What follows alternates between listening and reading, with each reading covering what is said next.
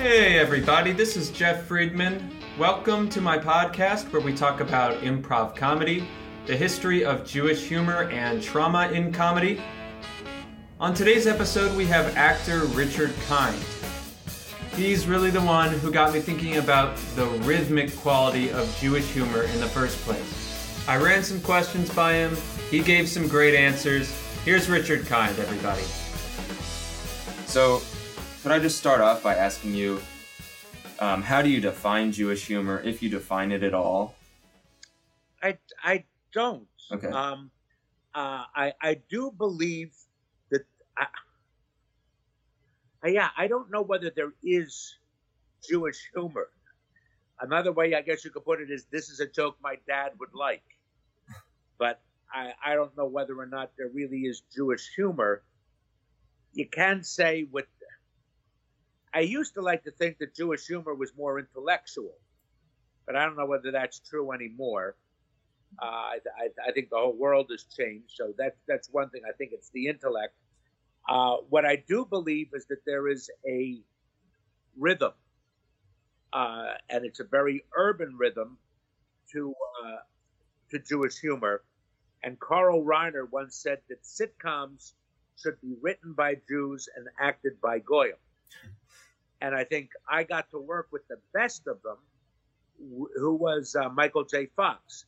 He spoke in absolute uh, urban Jewish rhythms. A guy from Vancouver, you know, a Canadian uh, uh, non-Jew, uh, but he had that patter, and it's it's what he did. Um, Phil Silvers had it the best. You know, it was a real patter, uh, and those, uh, I guess, those people, the way they hit their consonants, uh, there, there's a definite jazz rhythm to how Jews can speak. Uh, Jackie Mason is the extreme, uh, but I think that that's what it is. I think it's more more delivery than it is uh, than it is subject or uh, or the Jewish joke. Interesting. So, you know, do you identify with the label Jewish comedian? And if you do, what does that mean for you exactly? I don't. Uh, I, I got to tell you something. I, I I was reluctant to do this interview Okay. because uh, ever since I did A Serious Man, I get offered more Jewish roles than I can possibly tell you. Okay. And I'm somebody who likes to act all different roles. Right. Okay, I mean, I was in, uh, uh, I did Tom Stoppard's uh, Travesties uh, in, in, in theater. Now, if I'm only known for this, I remember after I did uh, Serious Man, Clint Eastwood cast me in a role for a movie, and I was a Greek. My name was, it was a Greek name. hmm And Clint Eastwood always used to go, "Hey, it's the Greek," like that. Now, who in the world would call me the Greek? Clint Eastwood did because I played the Greek guy. Uh, but I I try not to be categorized, Right. not out of uh, um, what's what's the word? Not out of uh, disloyalty to or or turning my back on the Jewish people. I'm turning my back on the Hollywood people who want to compartmentalize me and say, "Oh, these are the only roles you can do." So I try not to do it. Now, I am who I am, and like I say, I speak in this in this pattern. This is the way I talk. I have an East Coast uh, way of speaking. I don't like to think that it's New York or even Jewish. I have gotten in taxi cabs where the taxi cab driver goes, "Are you from Ireland?" and I go, "Where in the world?" And I, this has been more than once. They think that I sound Irish. Now it's some sort of rhythm or it's some sort of way of speaking that's different than what they're hearing. And I am certainly not Midwest in the way that I talk or bland in the way that I talk. I and I don't want to be bland. I want to be how I sound, but I don't want to be compartmentalized or typecast as the Jewish guy. And yet, sometimes there's just nothing you can do about it. So, was comedy your entry point to No, the world of entertainment? No, opposite. I was uh, no, I was an actor. I was an actor first. Then I went to Second City in Chicago which was the bastion of Jewish humor. You know, and when Second City started, it was all started by Jews. You know, Nichols and May, they were Jewish. Uh, um, uh, Shelley Berman was there. They, they, they, they, were all Jews in Chicago, and they were intellectual Jews.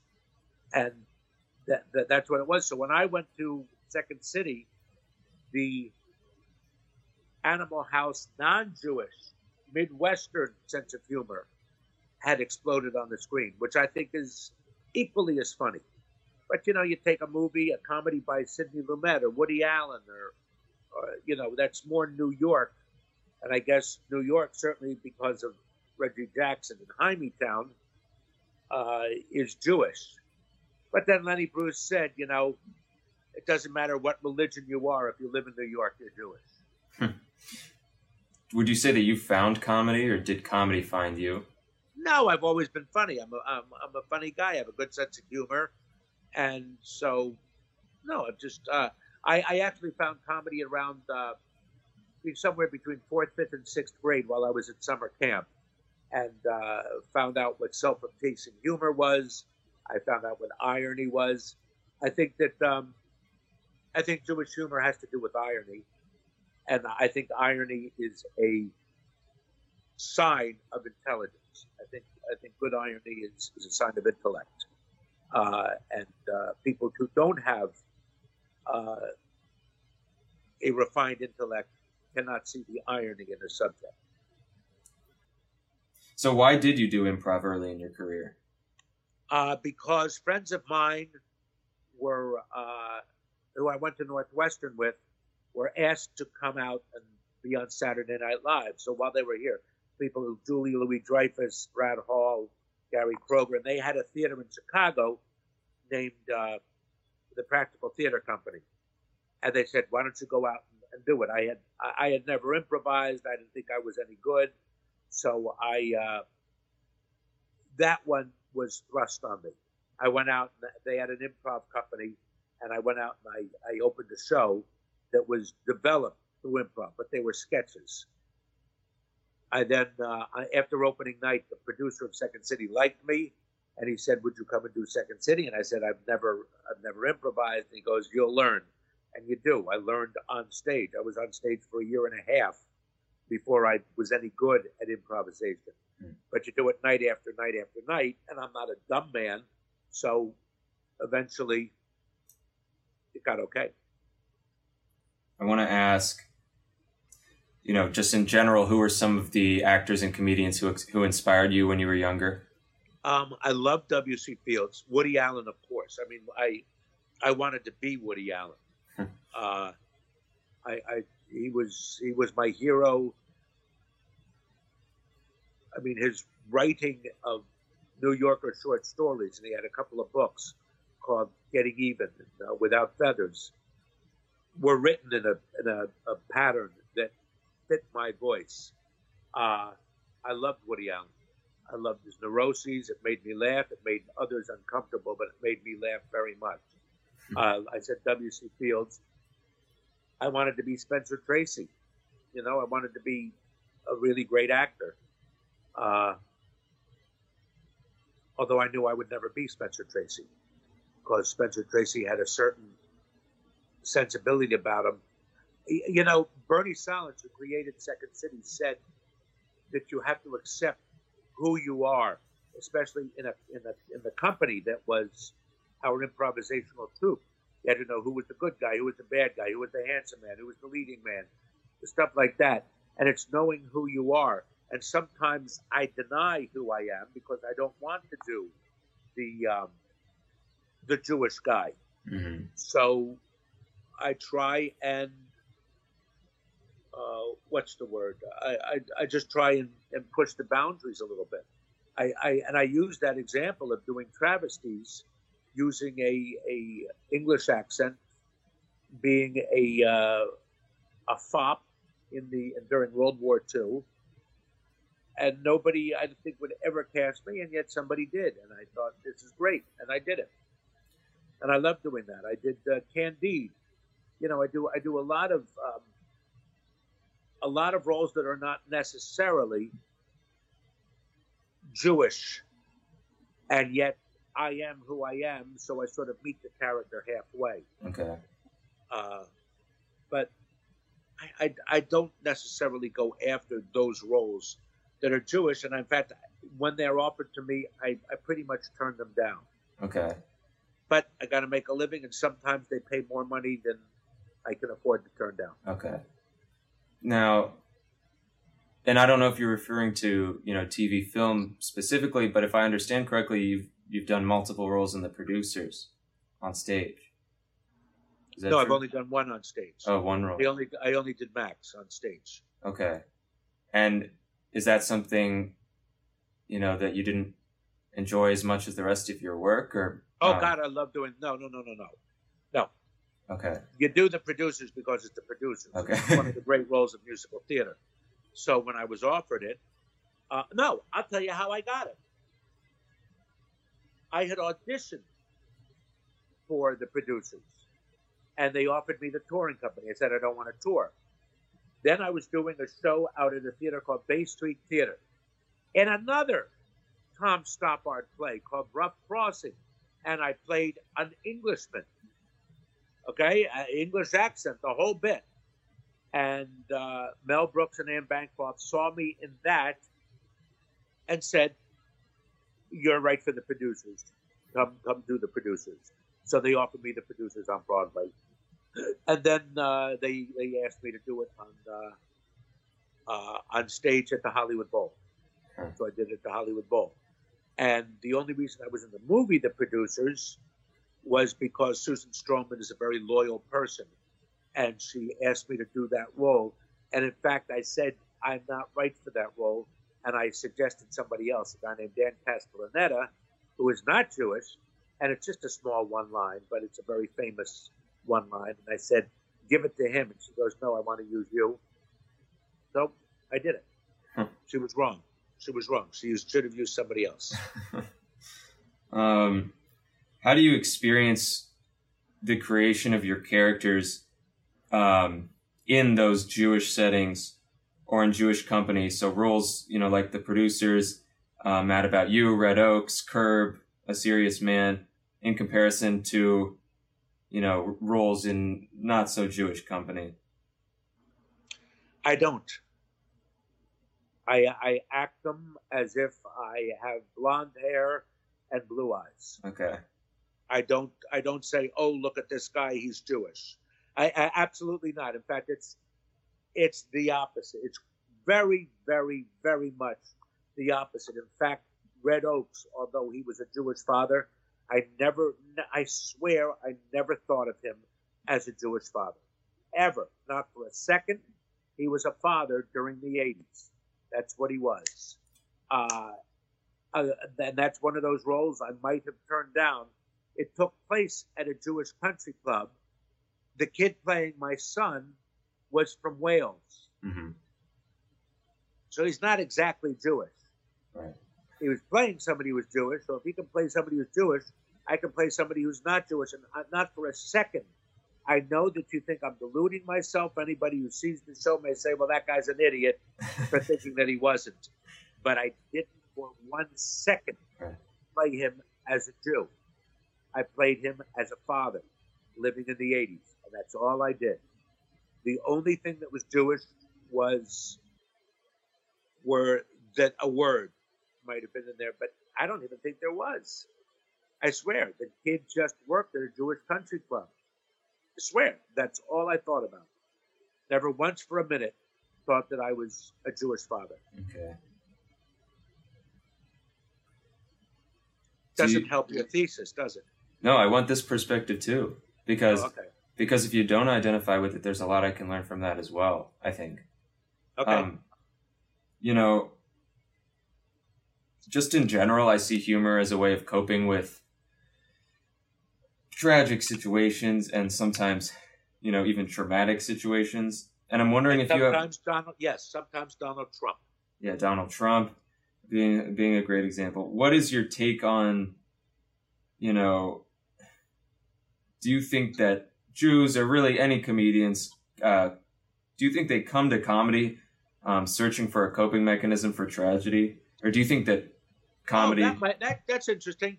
Yeah, I suppose in the old days they did. Um, by the way, you're going to ask me about uh, like Nazi jokes or things like that. I have no boundaries. I am very, very politically incorrect most of the time, and pray that I don't do it aloud Okay. uh, on camera. But I, uh, I, I think that um, Mel Brooks making fun of the Nazis in the way that he did, there's absolutely nothing offensive. Um, I once heard somebody call Serious Man anti-Semitic. The only reason the seri- a serious man is anti-Semitic is because nobody is good-looking in the movie, and blonde hair and blue eyes is our vision of a good-looking person, and there's no blonde or blue-eyed person in the movie. But I, I, think it's the opposite of of uh, you know, of, of, of anti-Semitic. It just showed Jews. If you don't, if you don't like Jews, you know, okay. Let, let, let's say you take uh, the villain in, uh, you know, Alan Rickman in Die Hard. Is that an anti-English movie? No, the guy was a villain. What he was. He's a villain. And in A Serious Man, you have somebody who has an affair. Are all Jews philanderers? Uh, or, or, or he dreamt about an affair? No, this man was a philanderer, and therefore, that I think that guy was racist simply because they're they're shown that way. Maybe he sees himself in that light, but I'm, you know, people are people, and if you say, "Oh, this Jewish man was depicted as a philanderer," well, then all Jews are philanderers, but they're not. This person who was Jewish happened to always be a philanderer. Right. But not all philanderers are Jewish, and not all Jews are philanderers. Right. We're people. and that's why the world is screwed up. Okay. Um, so who, if anybody, has license um, to use stereotypes or to reference traumatic historical events in their jokes or in their humor? Of any Who kind? does? Who does? Everybody. Okay. I'm I, I, I'm I'm not selective in who can make certain jokes. Okay. I'll make a black joke, and I might get attacked by it. Right. So I'll try not to do it on camera, but I'll make a black joke because I know who I am, and I will make plenty of Jewish cheap jokes, and I actually take offense to it, and do it because I'm liberal because that is the stereotype. But um, I know plenty of other people who are not Jewish who will be cheap or who love money or think about money with the same fervor that a Jew does or that a Scotsman, Scotsman does because Scots are supposed to be so cheap. But it it's not. That person is cheap. I can be very cheap, but I'm also ridiculously generous. Hmm. and sometimes I hate it when I'm generous more than I hate it when I'm cheap. Because I go, ah, what am I what am I being generous for? Am I doing it because uh, oh, but I will tell you one thing. Uh, I think this is interesting. I do a lot of benefits for charities. And a lot of times they'll have these things where you raise a paddle and says, I, you know, I'll give a thousand dollars. So we're actually asking for money. I could do an auction and and I'm great. But saying raise your paddle if you want to give ten thousand dollars, or raise your paddle if you want to give a thousand dollars. I can't do that. And I, I don't and I I honestly I believe that is because of my Judaism.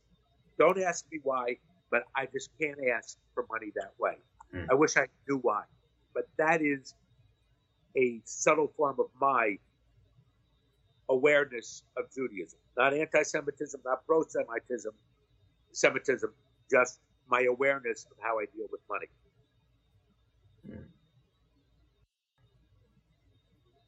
So I'm curious then, you know, have you ever been in a situation uh, where you know publicly um, a comedian has made a joke that makes you uncomfortable or that you feel n- never crossed the line. Okay.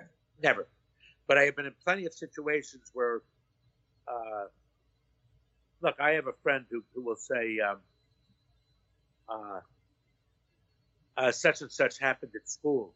And uh, there was this black guy who stood up and said, to, I said, why do you want to say he's a black guy?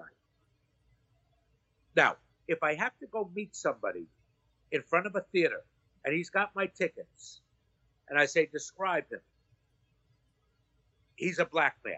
Right. I will discount all Caucasians. That separates him from the Caucasians. His skin is very dark. I will get that. That's that is the only time that you should ever differentiate from one person to another because uh, because of their skin color or the guy. Uh, you know, he, he, he will he'll honestly say he goes. Uh, he, he sometimes trains people, and he goes.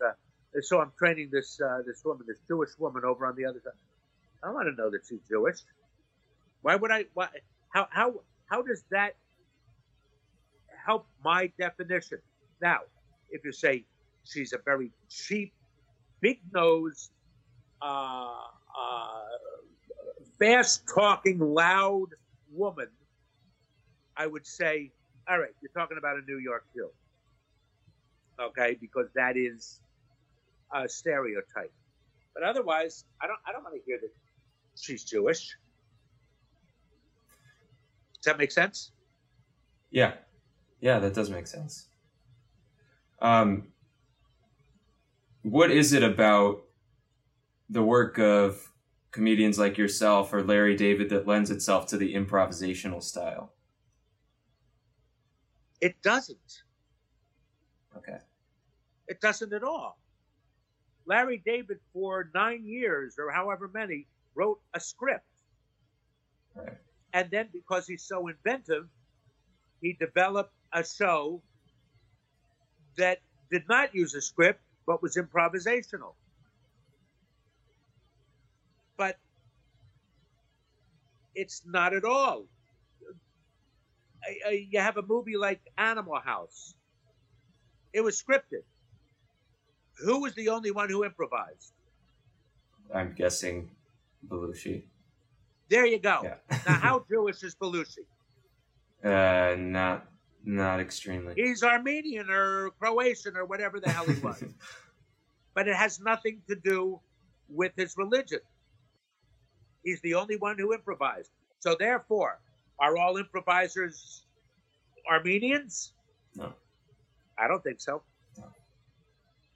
Do you have you made, you know, many jokes about difficult or painful experiences in your own life? And Oh if, yeah. if so, why do you think we do that? I once heard say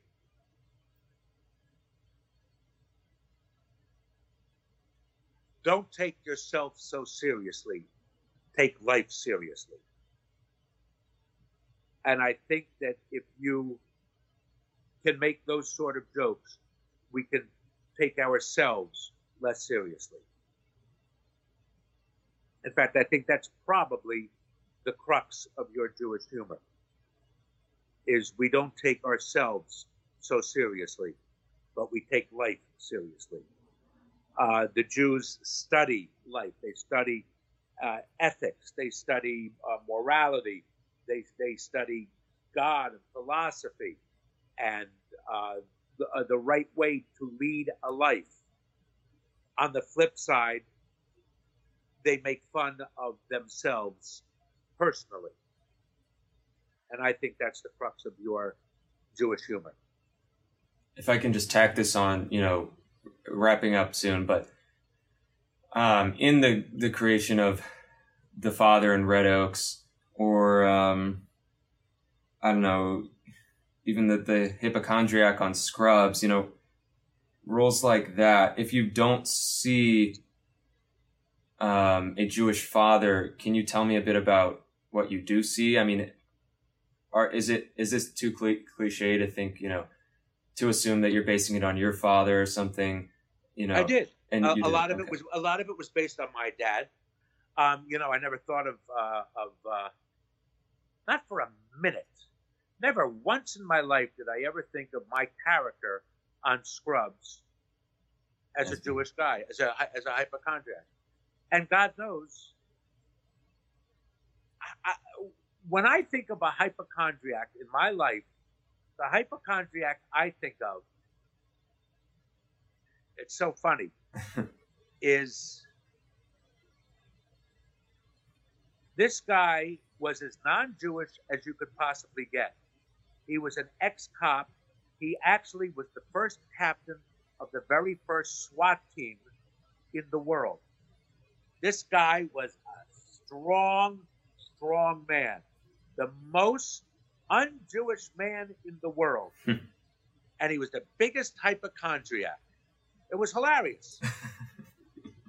so hypochondriacs are not Jewish, and he used to whine all the time. And he goes, I, I you know, I, I think I've, I think I've got cancer. Oh, I think I've got uh, sleep apnea. I've got all these things. And he did. He had all those things,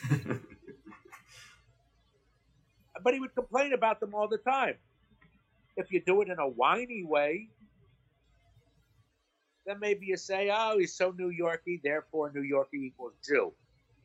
Uh, but not all hypochondriacs are Jewish, and I did not think of my guy at all as Jewish. Mhm. I see.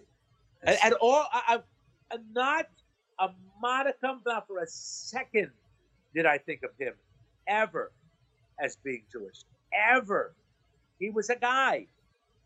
The father in Red Oaks, I fought against him being Jewish, if you must know. Okay. I just did. I never for a second thought of him, and, and I don't think there was anything in the character that was ever pronounced as him being Jewish. Ever. I don't think there was ever one reference. And because my son was an the guy who played him was an actor from Wales, it helped me because I was the father to a kid who looked like that and was from Wales. So I never, never said, "Oh, this is how a Jewish father would handle a son going." Oh, I did. I had a great joke. Uh, uh, a C is a Jewish F. a very yeah, funny joke. right, right, right. That was a very funny joke. Uh, but I never, never, I never. I, I, look, I knew the guy was Jewish, but I knew that the guy playing my son, Craig, was not Jewish. He was Welsh. Okay. Did I think of myself as well? No. No.